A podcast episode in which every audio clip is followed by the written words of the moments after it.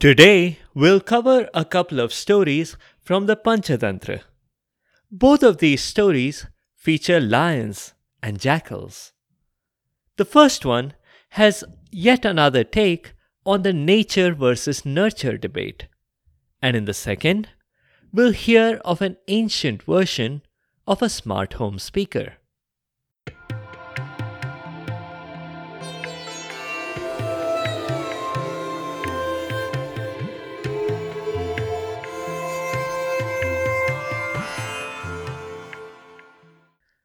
Welcome to Stories from India.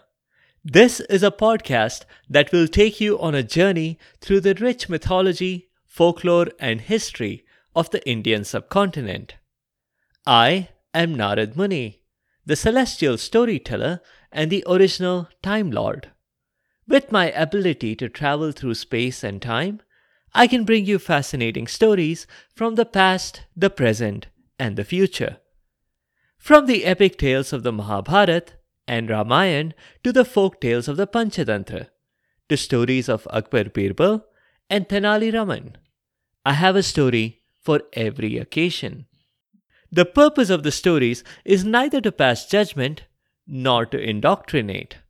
My goal is only to share these stories with people who may not have heard them before, and to make them more entertaining for those who have.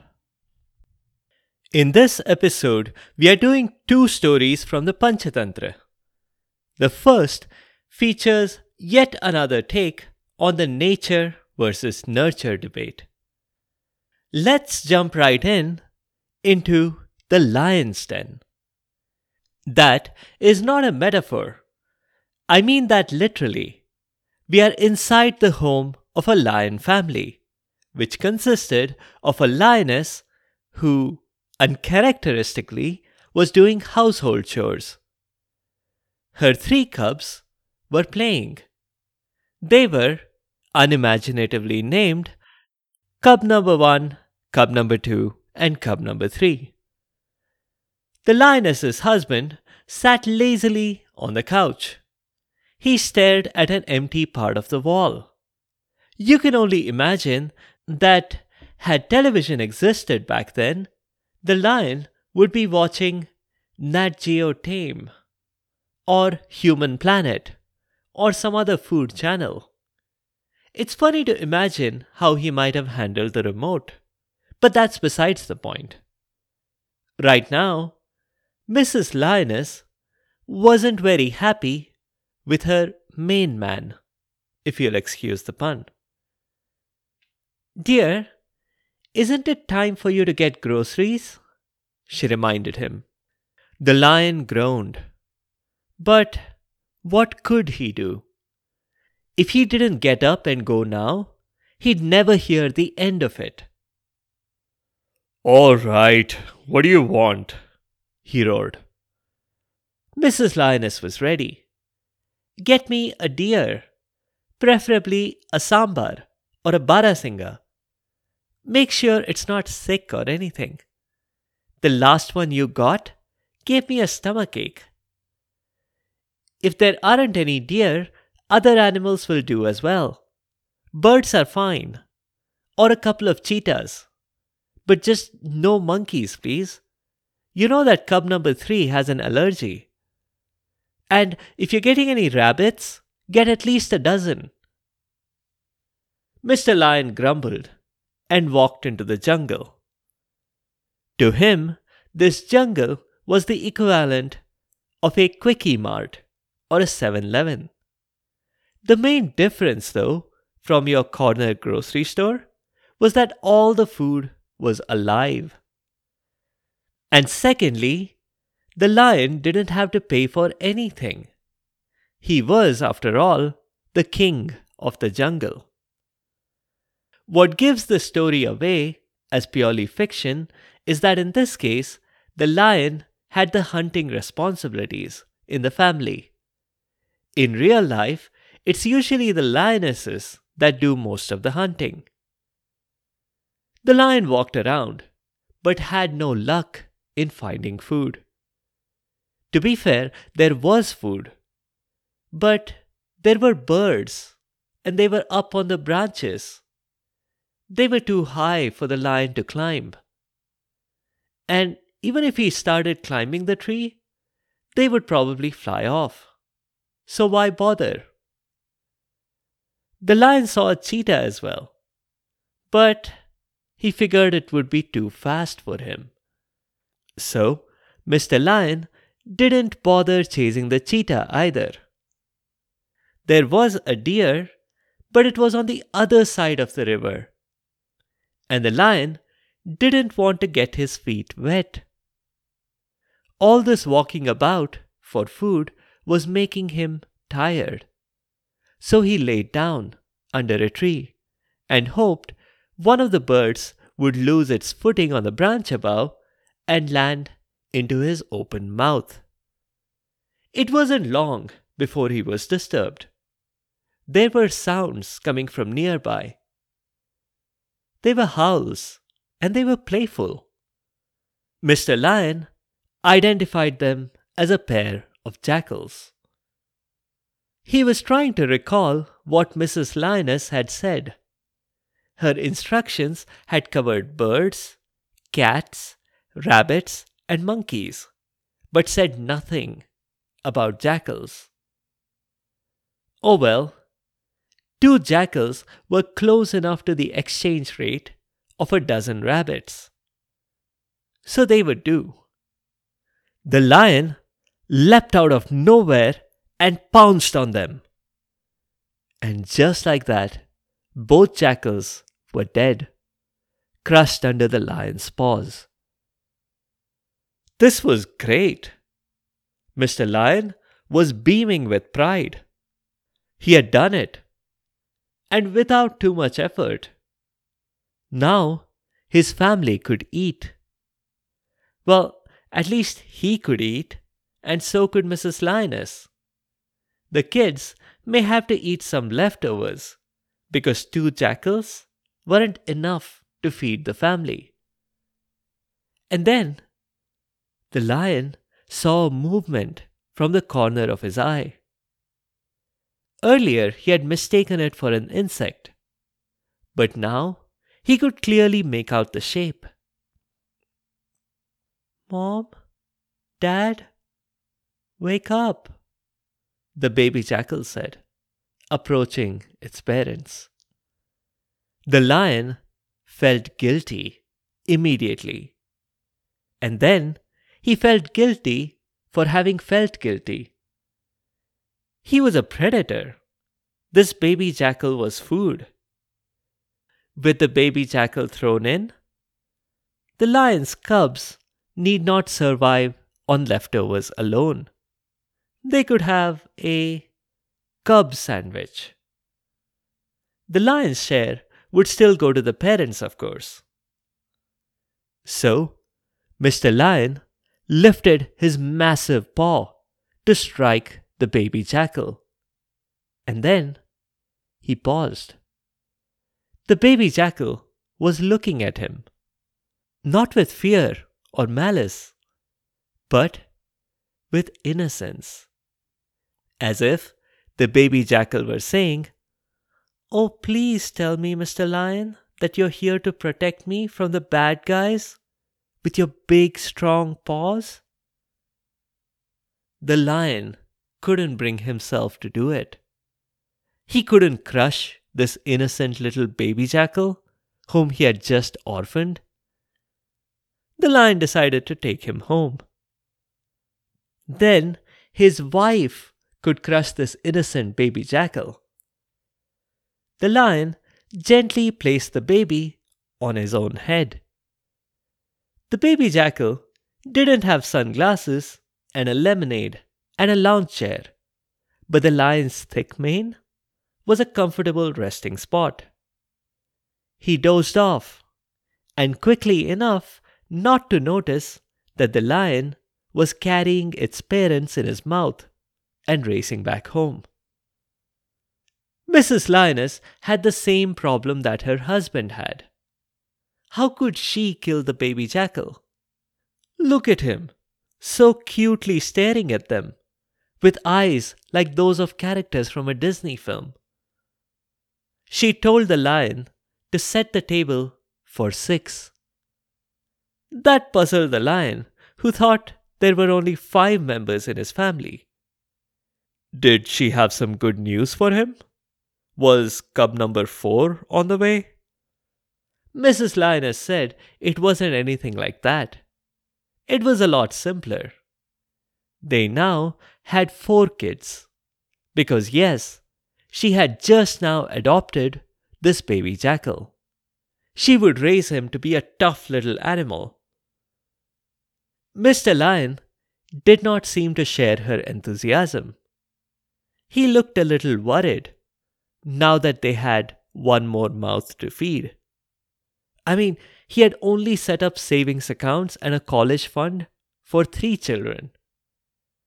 And more importantly, what about dinner tonight?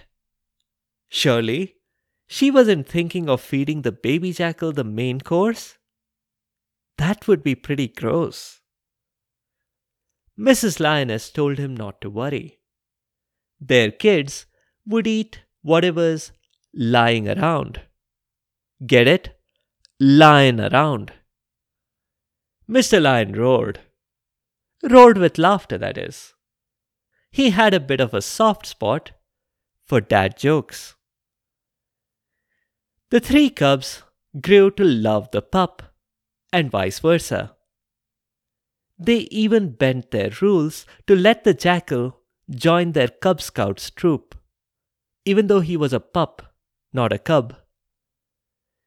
At his wife's urging, Mr. Lion sometimes took his children to Pride Rock, even though he thought that was stretching it a bit. Were they looking to get sued here for copyright violation? Nevertheless, he took his four children and explained to them that everything the light touched was their kingdom, except the shadowy place, which of course was an elephant playground.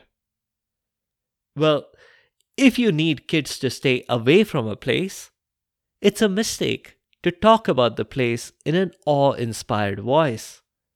And it's doubly a mistake to tell them not to go there. So, promptly, the very next morning, the four children were off to the elephant playground. But without the need for a full ensemble song to distract anyone. The jackal went happily too with his brothers. Maybe because he didn't know what size an elephant really was. Going by the size of toys in their nursery, elephants were tiny creatures indeed. Imagine his surprise then at discovering that the mountain they were approaching was actually an elephant. When the elephant turned around to face them, the ground shook as if there was an earthquake. The jackal was scared. He wanted to go back home to the warm, comforting arms of Mummy Lioness. But his brothers merely laughed. And what's more, they were getting ready to attack the elephant. The jackal pleaded with them. They should all go home now. He didn't want his brothers to get flattened. Finally, the cubs listened to his pleas and gave in. But all the way back, they kept making fun of him. What a coward you are, cub number one jeered. You're worse than the cowardly lion from the Wizard of Oz, cub number two added. Look out! Elephant behind you! Shouted cub number three in mock fright. But it was enough to scare the jackal again, and the three cubs burst out laughing. It didn't stop at home either. Mrs. Lioness noticed it and had the whole story out of them in no time. The jackal felt that this was the moment Mrs. Lioness was going to take her cubs to task for taking on such a risk. That should teach his brothers not to make fun of him, the jackal thought. But he wanted to add insult to injury, so he confidently spoke up, sort of on Mrs. Lioness's behalf, that being brave didn't mean they had to go looking for trouble. But Mrs. Lioness stopped him right there before he could go on. No, what the jackal said was completely wrong. What was the point of being brave if you didn't go looking for trouble? Of course, the cubs should take on any animal they wanted. Their father was the king of the jungle. They could do whatever they wanted. The jackal's jaw dropped. And when all the cubs started roaring with laughter, it only infuriated the little pup. He gnashed his teeth and swore that this was the worst he had ever been treated. How dare these cubs make fun of him? As if he was inferior to them. He swore that he would have his revenge on them by killing them. For a second time, Mrs. Lioness stopped the jackal. She looked at him and said that he was right. No one had treated him worse so far. That was technically the truth. And yes, he was definitely not inferior to the lions. He had intellect and cunning, and she did not for a second doubt that if he decided to, he could carry out his threat. But by issuing this threat, he had crossed a line. By rights, she should crush him right now. But, in light of what she considered her maternal feelings, she would give him one chance. Run. Run, Jackal. Run away and never return, she said ominously. The jackal stared at the lioness, and suddenly he was back in the same old situation as with Mr. Lion all those years ago. A helpless little animal that could have been easily crushed by the massive predator staring down at it. The jackal quickly tucked his tail between his legs and scampered away. By golly, he looks pale, cub number one said. Cub number two disagreed. Seems more like a golden color to me. You know how they say pride goes before the fall? The jackal certainly lost his pride. But whether he also had a fall, who knows? His unusual upbringing did put him in difficult situations, though I don't think he actually ever fell. Probably because it's much harder for a four legged animal to trip. Well, that's that for that story. In the nature versus nurture debate, the Panchatantra lands pretty firmly on the nature side. A jackal is a jackal, the Panchatantra asserts, and no amount of upbringing from a lion family can shake the jackal out of him. It also makes a point about being self aware and knowing one's place in the food chain, or circle of life if you prefer. The second story also features a jackal and a lion. This one begins with a rather well to do jackal. She owned a pretty big cave in a rather affluent neighborhood good within commuting distance of her regular hunting grounds. The waterhole was also not too far away. And what's best, she had the entire place to herself. She didn't need to share her home, or her food, or anything with anyone else. And she loved her cave. Because she had a flair for interior design, she had spruced up her home to make it as comfortable and as cozy as possible. There were houseplants, some decorative wind chimes, a cuckoo clock. Everything you might expect to see in the home of an anthropomorphic wild animal. Every day, she headed out punctually on her 9 to 5. Her occupation was to go hunting for food.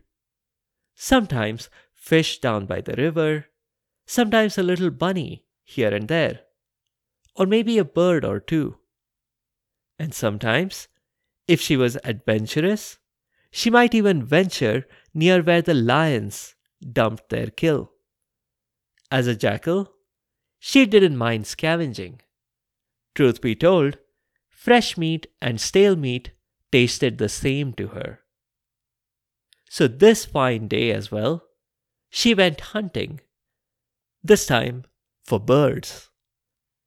But if you imagine this to be an adventure, like Wile E. Coyote chasing after the Roadrunner, that's not quite how it was going to turn out. The jackal was a very capable hunter, without having to rely on incompetent solutions from the Acme company. Before the day was over, she had stuffed herself with birds. She was strolling home slowly, and though she was in a cheerful mood, she immediately sobered the moment she approached her home. There was something odd about it. And then she wondered what could possibly be odd about her home? The stones hadn't been displaced. The welcome mat was just as she had left it. The mailbox hadn't been disturbed. The fake lawn sign, advertising that she had the best home security system on the planet, was as it is. And then she realized what it was footprints. There were footprints leading straight to her cave. What was odd was that the footprints weren't hers. A much larger, four legged animal had made them. There was no doubt of that. The front right paw was slightly less deep than the others. The impression from the front right paw was slightly less deep than the others. The animal wasn't limping, but it was definitely not putting too much pressure on that foot. If Sherlock Holmes had measured the pressure, he might have attributed it to a minor accident while clipping its claws. But what was more disturbing than all this evidence was that the footprints only led into the cave. There were no footprints going out. Unknown to the jackal, there was a very good reason for this. A lion was waiting inside the cave. He had wandered the jungle looking for food. Because he had the same attitude towards hunting as the lion in the previous story, he decided to take the easy way out. He would go inside this cave and wait. Why bother hunting when food was likely to willingly walk into the cave and straight into the lion's mouth? Speaking of which, as the lion crouched in the darkness, he could hear some footsteps outside. He held his breath. The jackal cautiously approached and then said, What's the matter? You didn't greet me today. The lion was surprised. Was the jackal talking to someone? But no one was there. The lion was sure of that. He kept still. You're still so quiet. All I want to hear is your voice. You didn't ask me how my day was. There was a pause. Are you even listening to me, Cave? Why aren't you answering? I wonder if you'll listen to a direct command. Cave, turn on the front porch lights. The lion began to get worried.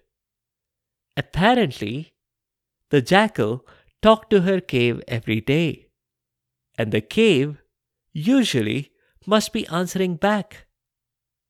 But what happened today?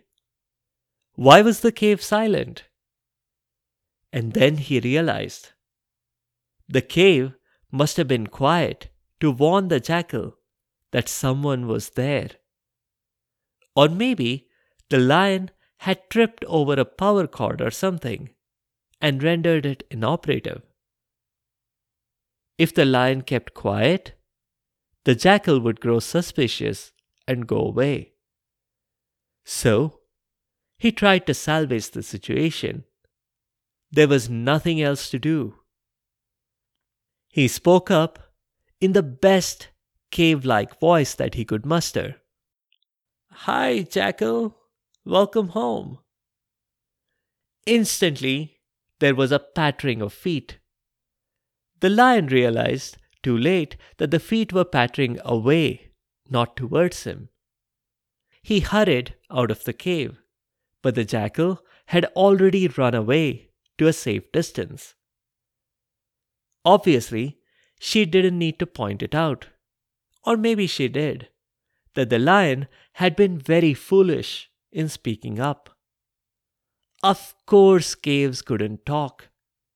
If the lion had just kept his mouth shut for a few more seconds, the jackal would have walked in, assuming that the footprints must have been that of someone walking backwards or something. Sadly, the lion had to admit that the jackal had outfoxed him, which annoyed the jackal in no small measure. She was a jackal, not a fox. Why did people keep using the wrong term? But she didn't hang around to dispute that. She was off. And she'd never come back to this home of hers. It was a big price to pay, but it was totally worth it. That's it for this time. A few notes. The Panchatantra are a series of dozens of stories, organized into just five stories, really. Each of those five stories never ends, because at the conclusion of any particular narration, one of the characters narrates a brand new story.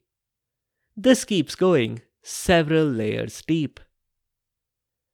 The Panchatantra was written by a scholar, Vishnu Sharma, who wanted to help a king out by teaching his lazy children some life lessons. Check out the link in the show notes and on the site sfipodcast.com for previous Panchatantra stories. In the next episode, we'll be back into the Mahabharat main storyline. We'll continue on with the Pandavas traveling the countryside in disguise. Thank you all for the comments on social media and on Spotify's Q&A. I can't directly reply to the questions there, but I'll address them here on the show. Parasasapi, thank you for the feedback and thank you for being a long-time listener of this show. Thank you, Shalu, for the honest feedback, and I'll certainly look to inject a bit more humor in future history episodes. Thank you, Darsh and Anivar, for your feedback as well. Arush, thanks for recommending the Indus Valley Civilization story. I haven't forgotten your earlier request. With the Indus Valley Civilization, it's trickier because I have to use my time traveling skills to the fullest. Both to travel to the past to witness some things first handed, and to the future to the point where the script has been deciphered. That means the research does take a bit longer. So I appreciate your patience as I navigate through the backlog in the meantime.